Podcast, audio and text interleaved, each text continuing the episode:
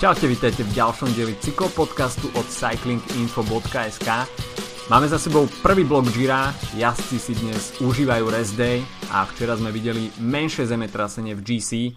Samozrejme, zrekapitulujeme si posledné tri etapy a takisto si načrtneme, čo sa bude diať v ďalších troch. Od mikrofónu vás zdraví Adam a Filip. Čaute. No a nestraceme čas, poďme rovno na to, čo sme videli v ostatných troch dňoch Gira. V podstate v etape číslo 7 sme mali možnosť vidieť e, konečne celkom zaujímavú cyklistiku z úniku, ktorý sa formoval pomerne dosť dlho.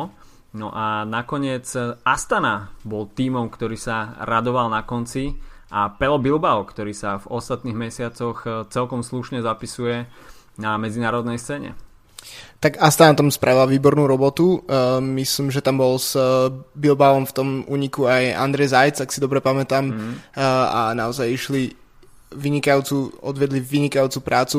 Uh, bola to jedna z tých etap, ktorá sa oplatí možno aj pozerať od začiatku, respektíve od začiatku prenosu. Myslím, že prenos sa spustil okolo mm, asi po 40 kilometroch, pretože tak ako bývajú etapy pomerne nudné, v, napríklad v strede toho diania, mm-hmm. tak ten začiatok naozaj bol zaujímavý, respektíve to, čo sme videli ako začiatok, pretože tam nikto tam nechcel pustiť únik, uh, jednoducho týmy tam stiahovali, čo sa dalo, nastúpilo tam uh, niekoľko jazdov, zaujímavých jazdov, akože bolo to, boli tam fakt veľké snahy, myslím, že v jednom momente aj Elia Viviani sa snažil dostať do úniku, a najaktívnejšie tam pôsobil napríklad Jaša Soterlin z Movistaru, nemecký jazdec, ktorý nakoniec aj sa ocitol v tom dennom uniku.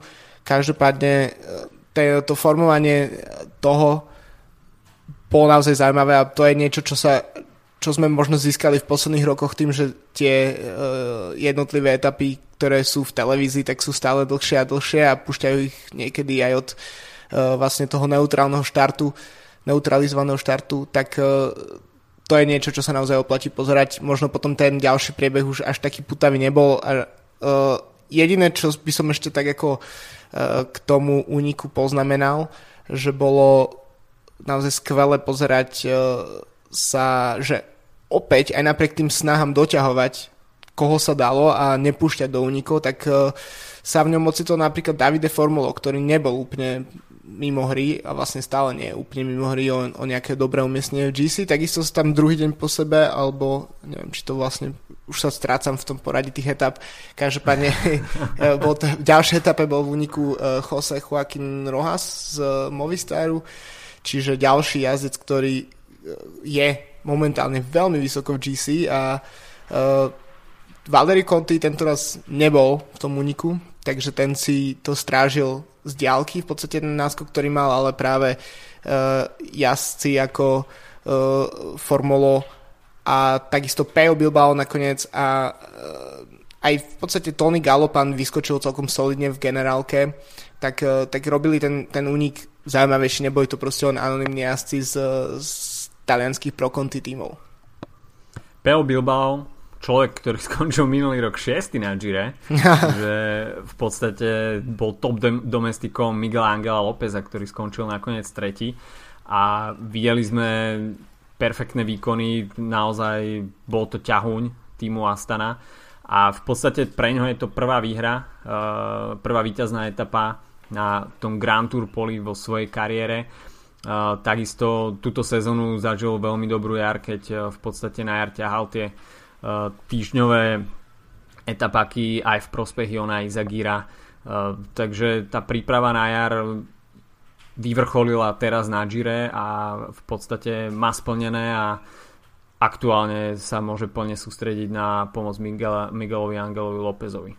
Áno, tak e, dokonca sa tak v nejakých médiách sa objavilo, že vlastne to dostal ako keby trocha za odmenu a teraz už nebude môcť sa snažiť o žiadne ako osobné ambície, ale proste bude musieť uh, do konca podniku vlastne až uh, tlačiť pre, pre svojho lídra z Astany.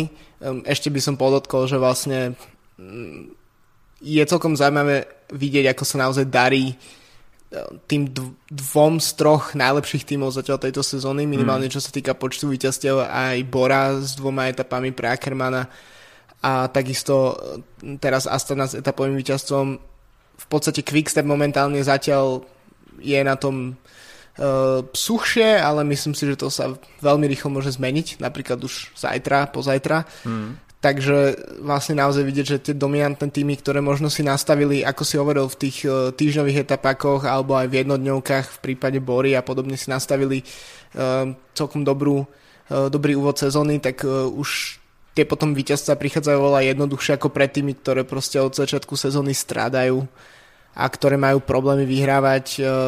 Možno teraz jeden z takých tímov je práve napríklad tým Emirátov, ktorý nosí rúžový dres Mm. Ale napríklad Katuša a podobne sú tými, ktoré proste tie víťazstva jednoducho neprichádzajú tak jednoducho, ako by mali. A naopak týmom ako je Bora, ako je Quickstep, ako je Astana, to už prichádza jednoduchšie, pretože to sebavedomie ide hore a takisto keď jazdci vidia, že musia ako keby napodobniť tých svojich tímových kolegov v dobrých výsledkoch, tak im to tiež možno pridáva nejakú extra motiváciu. Jednoducho, víťazná vlna je víťazná vlna a na tú zatiaľ ešte nenaskočil Elia Viviani, ktorý bol veľmi blízko opäť v etape číslo 8, ale Caleb Ewan si tam nakoniec úplne s prehľadom poradil ako s Vivianim, takisto aj s Pascalom Ackermanom. V podstate veľmi dobré znamenie pre ten šprinterský súboj do ďalších dvoch etap, pretože Elia Viviani na domácej pôde v Maglia Tricolore stále ešte bez etapového víťazstva, hoci sme ho už videli raz dvíhať ruky nad hlavu v etape číslo 3, ale nakoniec bola etapa pripísaná Fernandovi Gaviriovi, ktorý už mimochodom v Gire nepokračuje. Takže možno zľahčená situácia pre Eliu Vivianiho do ďalších etap, ale myslím si, že práve naopak. Eh, Viviani bude momentálne pod veľkým tlakom. Určite môžeme, môžeme hovoriť o nejakej kliatbe jeho nového majstrovského dresu, keďže Quickstep mu pripravil nový dizajn, ktorý je podľa mňa dosť taký ako retro návrat do 90 rokov, by som povedal. Ale tak, uh, tak ako je víťazstva v tom predchádzajúcom talianskom drese prichádzali jednoducho, tak tu je naozaj vidieť, že, uh, že sa trápi. Na druhej strane to víťazstvo teda to neuznané víťazstvo v podstate v jednej z tých prvých etap, tak naznačuje, že tá forma tam je.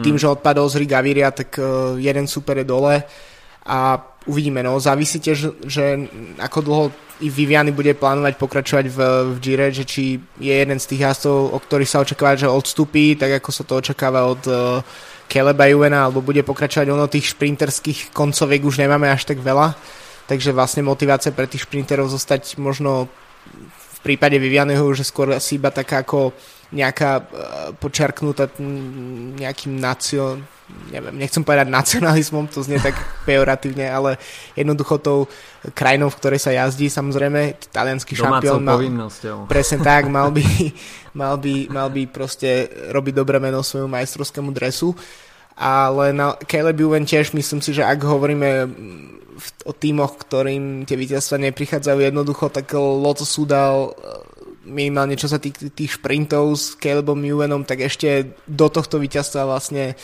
to nedokázali nejak poriadne zlomiť. Ehm, Caleb Ewan vôbec nebol dominantným šprinterom túto sezónu, tie víťazstva neprichádzali jednoducho a teraz všetko na, nakoniec sa mu poskladalo tak, aby konečne si to víťazstvo odniesol. Myslím si, že to môže uzavrieť nejakú ako ťažšiu, ťažšie obdobie v jeho kariére, keď ho minulú sezónu Mitchelton Scott neposlal na žiadnu Grand Tour, aj keď mal debutovať na Tour de France.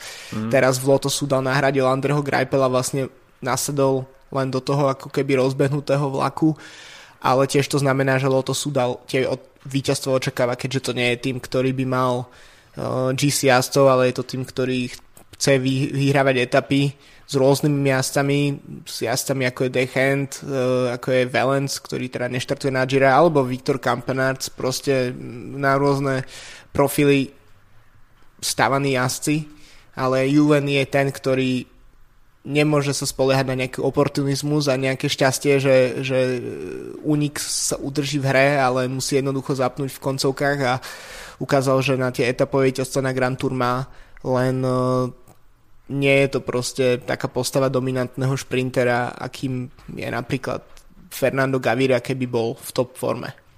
V podstate možno trošku prekvapivé víťazstvo na konte Caleba Juena vzhľadom na to, čo sme mali možnosť vidieť v tých posledných stovkách metrov, pretože bolo to dosť klukaté, veľa zákrut, veľmi technické, čo Calebovi Uenovi síce je známe, že je veľmi dobrý jazdec kritérií, ale čo sa etapových pretekov týka, tak väčšinou ho v takýchto technických dojazdoch nevidíme príliš často na čelných pozíciách. Jednak to pramenia aj z toho, že nikdy nemal vyslovene šprinterský vlak, ktorý by ho vedel nejakým spôsobom priviesť na samotné čelo a mohol by určovať to dianie v tých záverečných stovkách metrov podľa seba, ale vždy sa za niekým musel iba vyviesť. Takže takomto type dojazdu by sa možno skôr očakávala naozaj dominancia Eliu Vivianiho, ale Caleb Ewan potvrdil, že tá forma na tohto ročnom Gire je a bude veľmi zaujímavé sledovať tie ďalšie šprinterské súboje v následujúcich dvoch dňoch v podstate už nemám čo k tomu dodať. Uh, myslím si, že uh, ako som hovoril, tých príležitostí už nebude veľa a presne teraz musia jazdci, ako je Viviany, ktorý tie víťazstvo ešte nepriniesol, tak, uh, tak musia zapnúť, na rozdiel napríklad od Ackermana, od ktorého podľa mňa už uh, nemusíme očakávať o mnoho viac.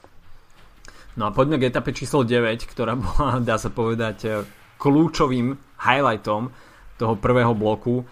Časovka, o ktorej sa veľmi dlho rozprávalo, 34,8 km. V podstate jedna z tých troch časoviek, ktorá, od ktorej sa očakávalo, že asi tam budú strácať, respektíve získavať e, najväčší čas na konkurenciu a už v prvej etape sme mali možnosť vidieť, že Primož Roglič prichádza veľmi dobre časovkársky naladený na tohto ročné Giro. Očakával sa dominantný výkon samozrejme aj v etape číslo 9 na ceste do San Marina, ale že bude nadelovať desiatky sekúnd a iba priam až minúty, tak to si myslím, že je veľká bomba a tvrdé rany pre GC poradie.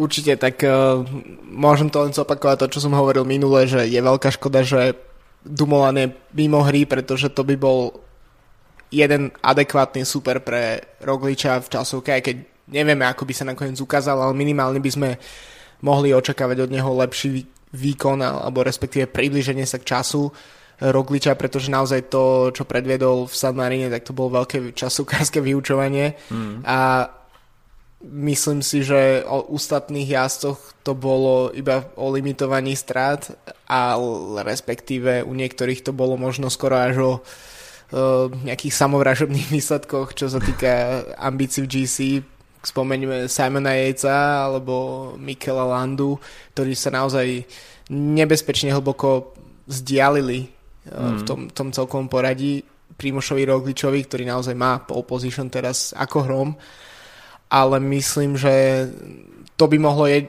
ešte ak trocha ako pre, preskočím k tomu, čo nás môže čakať v najbližších dňoch, tak uh,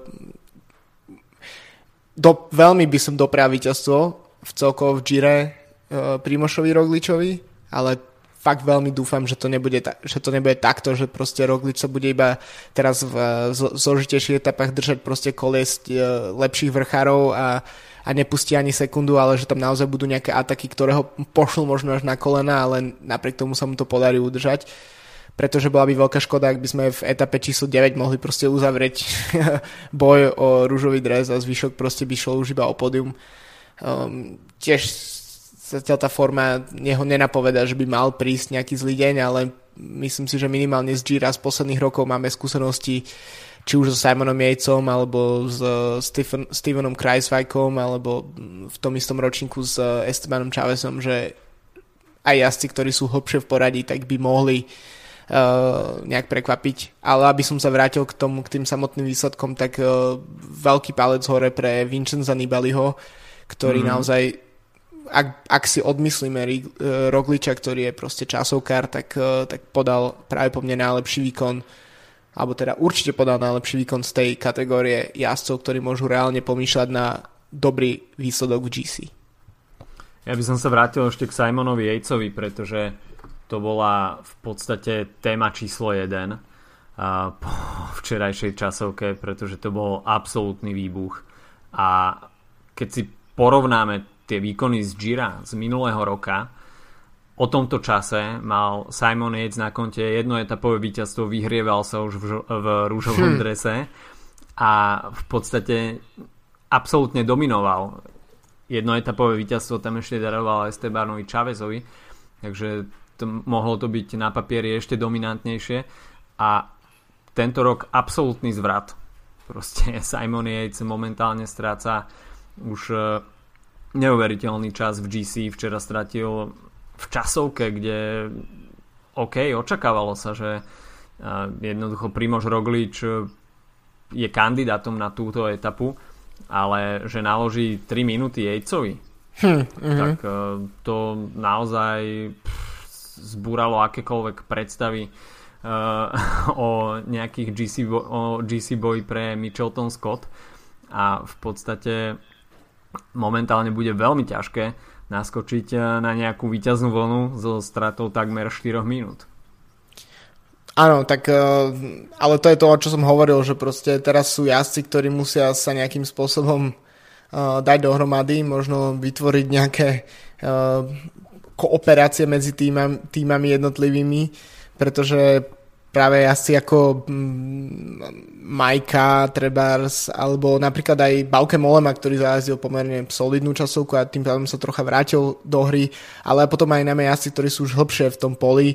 Uh, Miguel Ángel López, ktorý je ďalší veľkým porazeným mužom po 9. etape um, e, a, tak musia proste s Chávezom, s Jejcom a neviem, možno so Zakarinom proste vytvoriť nejaký, nejaký, mm. nejak, nejaký proste pakt, ktorým sa budú musieť dostať do hry, pretože naozaj myslím si, že uh, tak ako si hovoril, očakávali sme, že, že Roglič to vyhrá, alebo že teda bude najlepší spomedzi GC jazdcov, ale že ten náskok bude tak obrovský a že vlastne sa zamiešal pod tým výsledkom uh, vysoko do toho pola tých jazdcov, ktorí sme brali, iba že tam zahrievajú tie pozície v top 10 po tom úspešnom úniku z eh, etapy číslo 6 asi, alebo kedy to bolo, keď eh, sa Conti obliekol do rúžového dresu tak, tak to je naozaj veľmi, veľmi nepríjemná situácia pre tých ostatných jazdcov. Treba spomenúť len to, že Roglic svojim výkonom preskočil 10 miest v GC a mhm. je momentálne druhý hneď za Contim um, minútu 50 stratov, takže si myslím, že tiež uh, Contiho čas sa tiež možno pomaly už chýli ku koncu, keď dojdeme k nejakým ťažším etapám. Mm-hmm. Ale naozaj musia zapnúť najmä iný, akože Roglič teraz by mohol trocha povoliť. Uh, čo by mohlo hrať do karát iným týmom je, že v posledných dňoch stratil uh, Deplu sa, mm. Deplusa z týmového spolujazca, uh, ktorý mohol byť veľmi nápomocný v kopcoch. Uh, ale naozaj ten, ten, myslím si, že až takýto priebeh nikto neočakával. Ale ešte keď sa vrátime k výsledkom, tak eh, možno, keďže sa bavíme hlavne o GC, tak je možno škoda nespomenúť Viktora Kampenárca, mm. ktorý je akýmsi morálnym výťazom tejto, tejto etapy pre mňa, pretože je jediný jazyc, ktorý sa udržal v rámci jednej minúty na uh, Rogliča. Uh, len pripomeniem, že Roglič uh, vyhral o 11 sekúnd pred Kampenárcom a o minútu pred Baukem Molemom, čiže vlastne fakt Kampenárc je jediný jazdec, ktorý sa zmestil do tej minúty. A nebyť jeho technických problémov, eh, kedy musel meniť bicykel a následne mu jeho technik podal bicykel, ktorý bol nastavený na fakt ťažký prevod, takže Kampenárc sa musel rozbiehať Uh, ako keby štartoval na fix geare na, na velodrome, uh, tak nebyť toho, tak eh, práve po mne by bol víťazom tejto etapy. A ukazuje to, že je to, že aj tá príprava, ktorú práve po mňa absolvoval pred eh, jeho rekordom v hodinovke, tak, eh, tak sa ukazuje, že mu pomohlo aj na ceste a že myslím si, že s Kampernácom musíme rátať, že je v tom úzkom okruhu najlepších časokárov na svete spolu s Rogličom, spolu s Dumolanom, spolu s, s majstrom sveta z Austrálie. Rowan Dennis. Presne tak, ďakujem veľmi pekne. tak, eh, tak je, je proste v tomto okruhu a, a vôbec by ma neprikvapilo, ak by uh, Kampenác namieril svoju prípravu na to, že v Yorkshire sa bude obliekať do dúhojho dresu.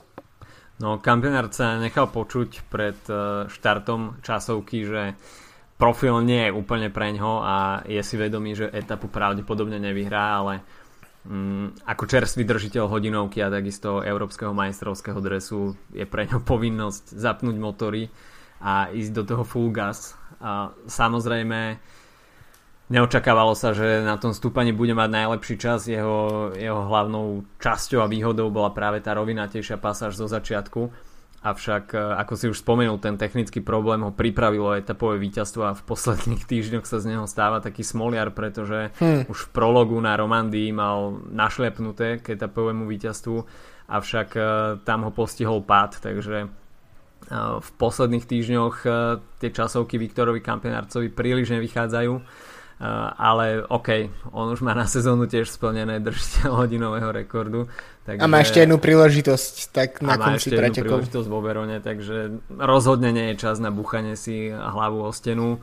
A takéto veci sa stávajú, technické problémy sú súčasťou cyklistiky, takže žiadna tragédia, ale ešte si spomenul aj Bavkeho Molemu, ktorý ktorého výkon by som takisto vyzdvihol.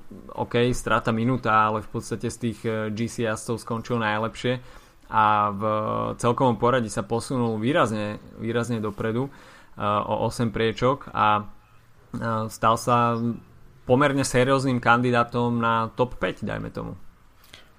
Myslím si, že Bauke Molem je jazdec, ktorý už dlhé, dlhé roky ako keby stále čakávame od neho jeden nejaký veľmi veľký výsledok a myslím si, že uh, keď fakt, sme zažili v GC takéto zemetrasenie, tak je to podľa mňa veľmi pravdepodobné, že, uh, že bude s jedným z tých kandidátov na top 10. Myslím si, že ten okruh sa nie úplne preriedil, keďže v podstate sme stratili len Dumolana, ale už tie rozdiely sú fakt, uh, fakt obrovské a myslím si, že treba si pamätať, že Bauke Mole má, má už po 30 jeho najlepší výsledok je 4. Mm, miesto na Vuelte pred mnohými rokmi. Mm. Takže, takže nastal čas, aby Molena eh, potvrdil svoju, eh, svoju šikovnosť a myslím si, že teraz je ten vhodný moment, keď sa takto ako keby katapultoval späť do hry.